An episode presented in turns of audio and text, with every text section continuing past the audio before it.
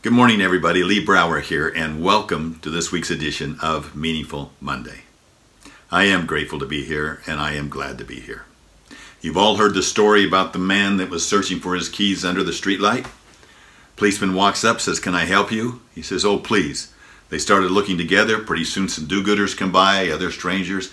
They're all looking for his keys, and the policeman says, Are you sure you lost your keys here? And he said, No, I lost them over in the parking lot then what are you doing looking for them here? Well, this is where the light is. How many times are we looking for our keys where the light is instead of where the truth is? And I think we all do it. I think we all do it. And uh, I can think of three broad causes that cause us to kind of gather underneath that streetlight as a society and as individuals. One is the fear of the unknown the, when we're afraid to venture out from our comfort zone. It's safer here. Fear is what keeps most people really from taking that leap of faith, keeps them from pursuing their dreams. It can prevent you from exploring the unknown and discovering and choosing, choosing what is best for you and doing the right thing. Second one is a little bit misleading, but it's I think it serves a purpose, but I'm not so sure whose purpose it serves because everybody wants to have a purpose. So they may be drawn to this light to get their purpose, but it may not be their purpose. It may be somebody else's purpose, but they don't want to take the time and the effort to find their purpose. So let me just go in and stand under your light. And kind of like moths to a light, um, with all the different theories that they're out there, you know, it's just so easy to jump in like that moth and fly around the light and not take the time and the effort and the struggle to go over to the dark where the parking lot is, where you may be able to find the truth. And just because the moths are all, are all circling the same street light doesn't make it the right street light. That's number two. Number three is it's convenient. At times, ignorance does seem like bliss, doesn't it? It's more convenient to ignore the bigger problem and to focus on a distraction or the easiest solution at hand instead. And oftentimes we choose the path of least resistance. Why? Because it's easier.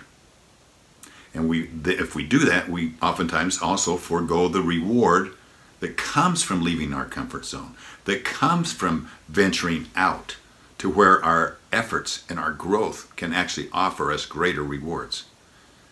And right now, we're in a world that is equipped to provide more and more modern conveniences for us humans, for our brains, are hardwired to seek quick and easy solutions that can deliver instant results.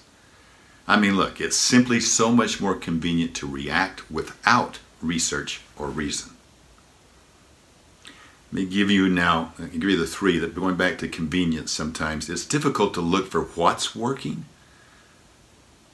when it's so much easier to look for what's not working. And if it's easier to look for what's not working, that's what we're talking about being under the lamp, under the streetlight. How much time is spent huddling around the streetlights of bitterness today around us and making others wrong, pointing fingers? Oftentimes, the huddlers haven't taken the time to research nor reason before they react. They're just under the streetlight, and they're under the spell of the streetlight. You know, uh, this one, let me just give you another example that's top of mind for me. It might make sense to you. I look at where we're at now with the coronavirus, for example. We have 50 states that nobody was prepared, right? Nobody was prepared to deal with this. Nobody had a plan. So we have 50 states that developed their own plan. Some are like other states, some are completely different. And what surfaces is everybody starts pointing finger fingers at the different states or the governors or the people and the government and everything that's wrong.